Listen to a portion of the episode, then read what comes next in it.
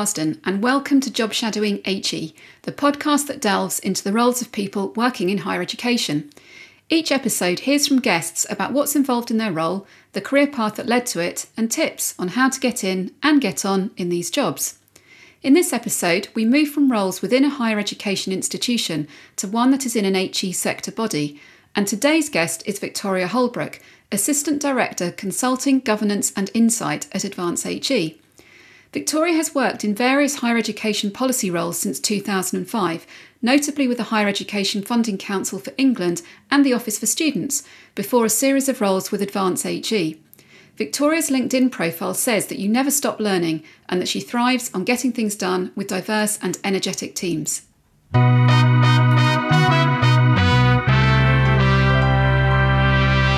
Welcome, Victoria, uh, to Job Shadowing HE. Thanks so much for being a guest on the podcast today. One of the reasons for inviting you on is to shadow a role in the higher education sector that's outside a university or other type of HEI. You're an assistant director at Advance HE. Tell us a bit more about the function and purpose of the organisation. Thanks, Susanna. It's really great to be with you. Um, Advance HE is quite a unique organisation with a long history, so this is a bit of a long answer. But fundamentally, we are a development body, and our stated purpose is to help higher education be the best it can be by unlocking the potential of its people. Um, we're a membership organisation fundamentally, and we're deeply rooted in the UK's HE sector, but now with a quarter of our membership coming from overseas. We're not for profit, so we reinvest our income into supporting our members. And we work across the areas of teaching and learning, equality, diversity and inclusion, and leadership and governance. So it's a really comprehensive remit. And we provide work that's at sector, organisation, and individual levels. So it's really comprehensive in terms of what we do as well.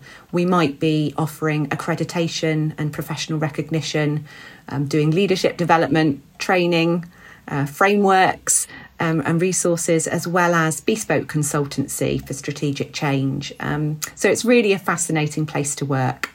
Your job title is Assistant Director, Consulting, Governance and Insight, which sounds like quite a wide remit. What does it involve in practice?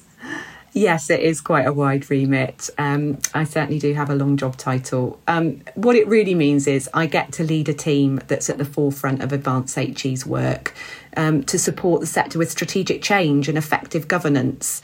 So that's a real privilege. And my team provides um, expertise, evaluation, consultancy in a range of areas, including governance and culture we also produce sector insights that people rely on, like the annual Equality, Diversity and Inclusion staff and student statistical reports and our undergraduate and postgraduate experience surveys, which underpin how the sector understands its performance.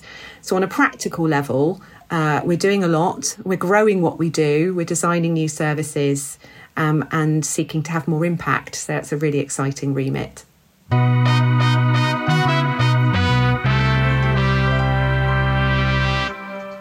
Let's wind back a bit. Tell us more about what motivated you to start working in higher education and how that motivation has advanced during your career path to date.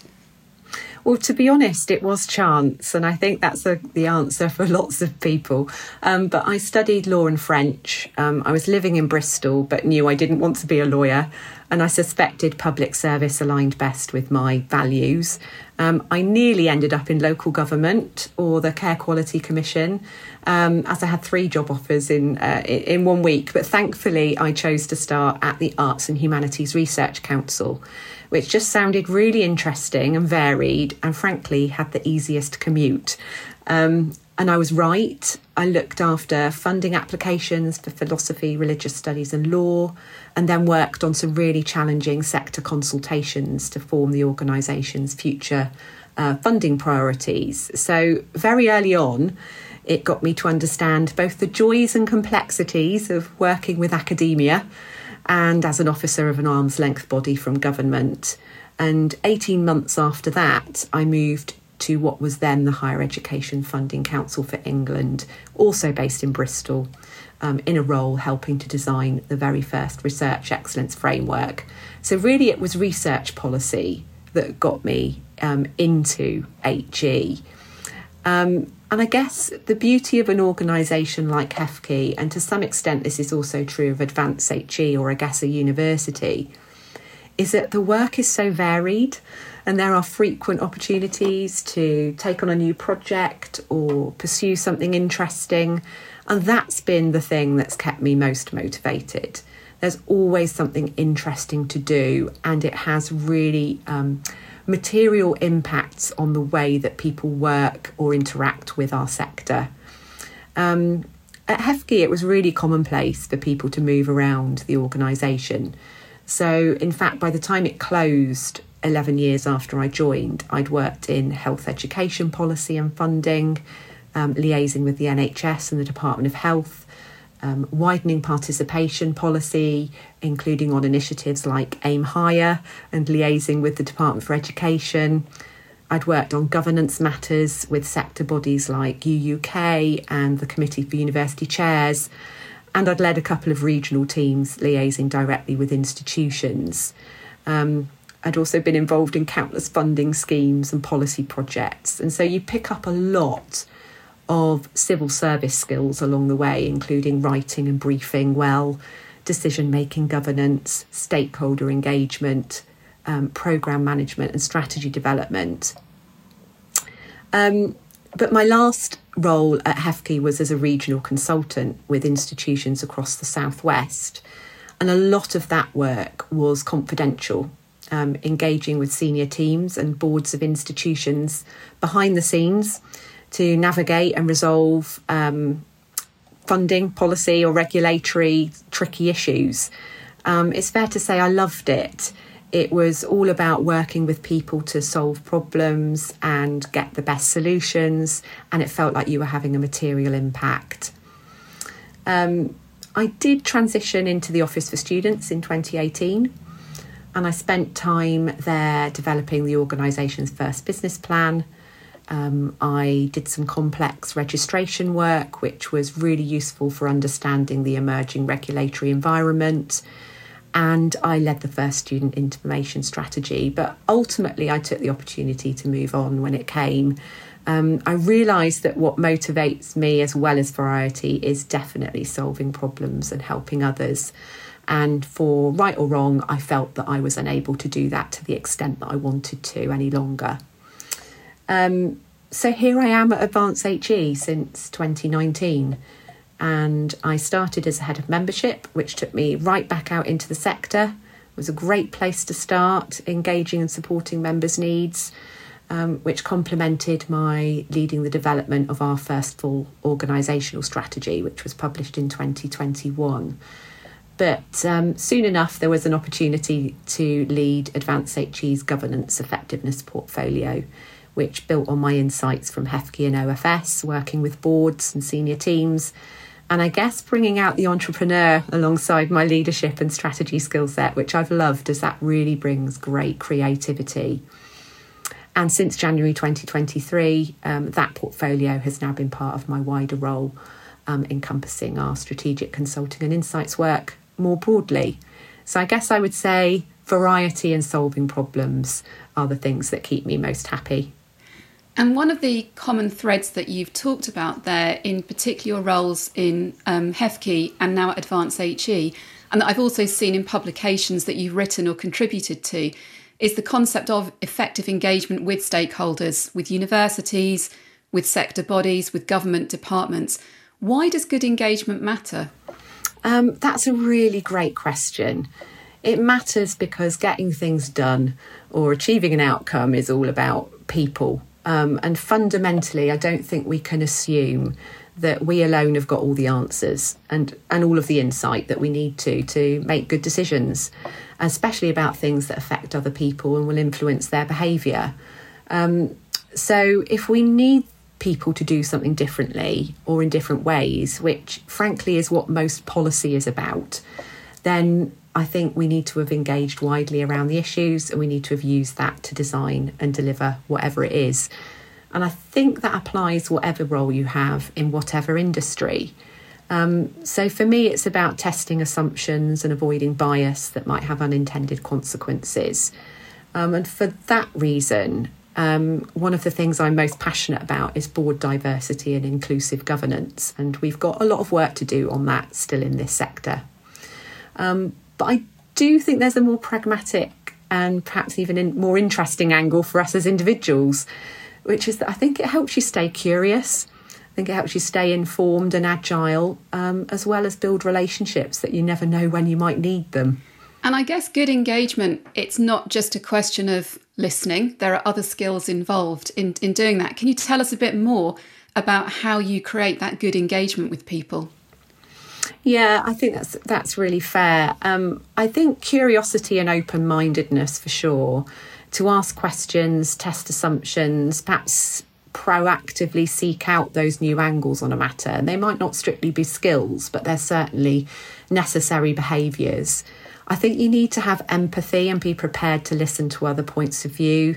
Um, and good listening, uh, good listening, of course, supports that. Um, practically, though, I do think stakeholder mapping and engagement strategy as tasks are really underrated um, and often overlooked in projects and, and most people's roles. Yet it's such a useful tool. Um, and we see that at board level too and encourage the boards we work with to have a much uh, better understanding of their stakeholders and, and seek more creative ways to listen and engage with them.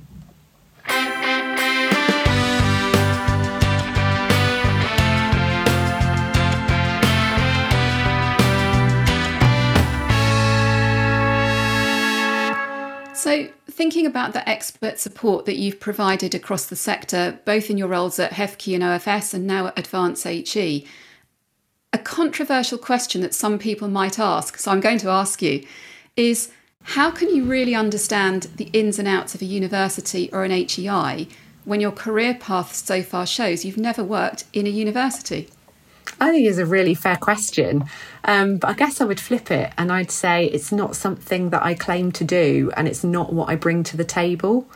Um, so, what I bring, I think, is a deep understanding of the diversity of the sector, the range of policy areas and how they connect, insights into different ways of doing things or how issues have been solved in different places, how government works. And I've worked under three different flavoured ones Labour, Coalition, and Conservative, as well as how public bodies think, how public funding and regulation works and in different contexts and fundamentally, I think it's about seeing the bigger picture with all the risks and all the opportunities that the work of anyone in a university is part of the canvas for.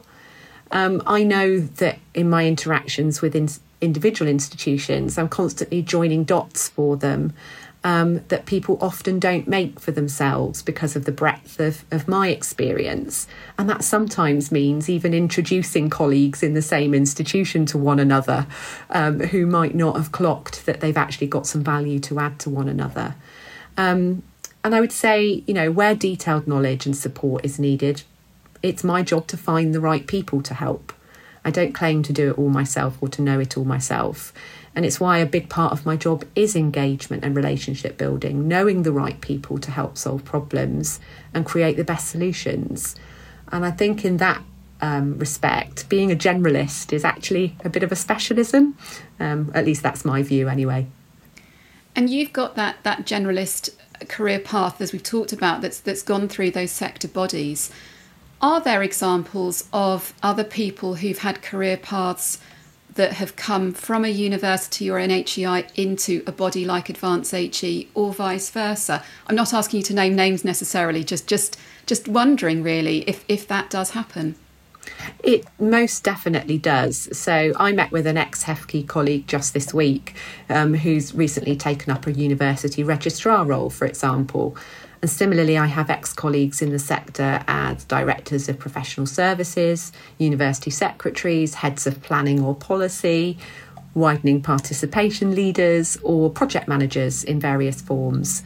Um, Mark Leach and David Kernohan of Wonkhe uh, both worked at HEFCE, um, as did my own colleague at Advance HE, Colette Fletcher, um, who previously worked at Winchester and Bournemouth universities before she joined us this year and even our own chief executive, Alison Johns, um, who uh, was a director at HEFCE, she cut her teeth at the University of Plymouth. Um, so that's certainly the case. Um, and HEFCE did, and now OFS does uh, recruit from the sector. And I know people there who have led academic services or university governance who are currently leading aspects of work in access and participation or regulatory compliance, for example. So I do think it is a healthy exchange, and, and rightly so, and long may that continue. So tell us about an example week in your job. Where's your overall focus? What's the balance of work, I suppose, within Advance HE and with stakeholders? Well, um, no two weeks are the same, and I think that's what I love about it. Um, but right now, because my role was created in January and I've brought together a new team with some new staff um, and a new business case to deliver, my focus has very much been in two camps. Um, leading and developing a team with the right culture and priorities, so real people focus, um, and developing our testing our plans for expanding um, our, our work and our reach, which practically means sponsoring and overseeing a suite of projects, market engagement, and product development. Um, I might also spend some time quality assuring work that we're delivering, so perhaps uh, a board effectiveness review and liaising with the team that's delivering that. Um, I might be co developing a proposal for a piece of work with colleagues from our membership team. Um, I might be refining um, or leading a, a, tender response for a sector project that we want to do. Um, hopefully, the week does include getting to speak with senior leaders about their priorities, um, either on calls or on visits or at sector events. Um, so, for example, we had our annual governance conference uh, just the other week. Um, I might be preparing for a speaking engagement or preparing with the team to engage with our own strategic advisory groups on a range of topics. Um, and most likely, uh, there's an internal group or two as part of our own organisational development work. Um, but I think mostly my job is to ensure that my team have what they need to do their jobs well um, to be well um, and to stay on track. So, hopefully, um, an average week combines some or all of those things. Looking at your LinkedIn profile, you say about yourself that you never stop learning. What would you say are the key learning experiences that have helped you to develop your career path so far? Well, I am extremely grateful for the grounding and skills that HEFCE in particular gave me it had a really collegiate environment and learning and development was always available in many forms. So I got trained in project and program management, writing, running consultations, and all the fundamentals, and that's always been a fantastic underpinning. And I complemented that with a part time um, master's in public policy. But in terms of very specific experience, I'd say there are three. Um, the first is I went on an emerging leaders course run by the organisation Common Purpose, which really grounded me in the core principles of leadership, but beyond authority. So, being a leader is not just about the job title. Um, I also loved that it was immersive with real scenarios, and every cohort was drawn from different sectors. So that was great. It really developed quite rounded thinking. Um, Secondly, I've been extremely lucky to have had some great line managers who've effectively mentored and sponsored me to progress and built my confidence and pushed me that little bit further. And I think that stuck with me and is part of my own ethos.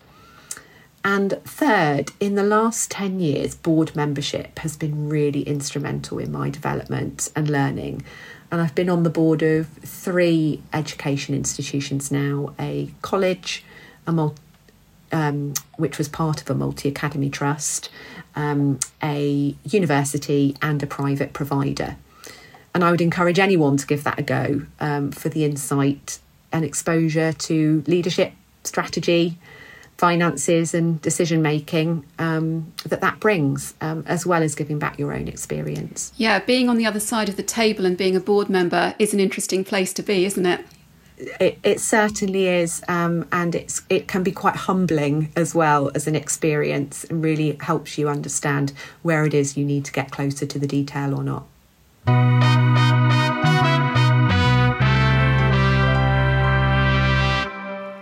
So, everything that you've talked about to us so far today, it's really clear that you're passionate that higher education runs well. In the role that you do, what do you see as the biggest challenge the sector's currently facing? I mean, there are many, and let's assume that we all recognise the financial and operating environment constraints, so I'm not going to go there. Um, for me, I think it's much more about growth mindset and keeping pace with constant innovation as a combined governance and leadership challenge. I think something like 40% of the academic workforce reaches retirement age in the next decade. Um, Generation Z have different expectations about work and life than we do, and, and I speak as a just about millennial when I say that. Um, AI has the potential to disrupt not just education models, but entire operating models. And I'm not convinced that our governing bodies and leadership teams have the diversity, the thinking, or even the agreed appetite for risk that that probably requires them to have. And that's not unsurprising given their composition and experience to date.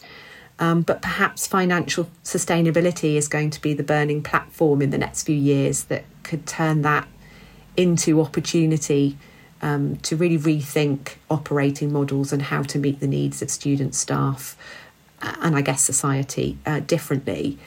But what I would say um, as a parallel challenge of innovating and taking risks, um, certainly in England, is that the regulatory stakes are so high. And I don't have answers, but I'd like to see how the regulatory regime can enable rather than stifle innovation um, at the time when I think it probably needs it most. So those would be my challenges. And I guess Advance HE clearly has a role here in helping the sector move forward and face some of the challenges that you've talked about. Absolutely right. Yeah, that's absolutely what we what we do and intend to do more of. Yeah. So you've really kindly shared a lot with us today about your career path and about your role. And I think it's likely that you'll have inspired some people, uh, maybe for the first time, to think about roles in sector bodies like Advance HE. What advice would you give to someone in relation to the type of skills or behaviours they'd need to develop and how they might go about doing that? I think you need to remember that Advance HE's are not for profit, which is a very different proposition from working for an arm's length body of government. Yet there are some parallel skills that would stand you in good stead. Um, great communication and engagement with people at all levels, um, as well as some project or programme management, is a great start. Um, maybe you've got a specialism such as governance or EDI, um, access and participation, or learning and teaching. Um, so you can bring insights that would help inform policy development or support effective practice. And particularly at Advance HE, I would say a creative and entrepreneurial approach is helpful. So we're constantly innovating to serve our members and solve problems. And you would certainly need to demonstrate an aptitude to create solutions and work collaboratively across boundaries to get things done because we're actually a relatively small organisation. Um, so I think those are skills that can be demonstrated in many HE roles, um, both professional and academic. Um, I guess my best advice would be to get in touch with someone to talk about any role before you apply, because it's never the case that you have to meet 100% of the spec. And I think we all bring something different to the table, and that's what makes us human. Victoria, it's been really interesting to talk to you today. Thanks so much for your time in letting me shadow you. You're really welcome. I've enjoyed it a lot. Thanks, Susanna.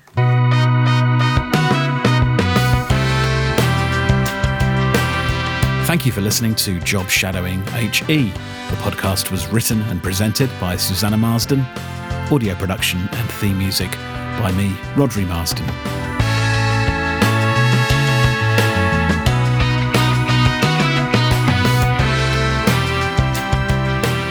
Information about this podcast, just visit jobshadowinghe.podbean.com.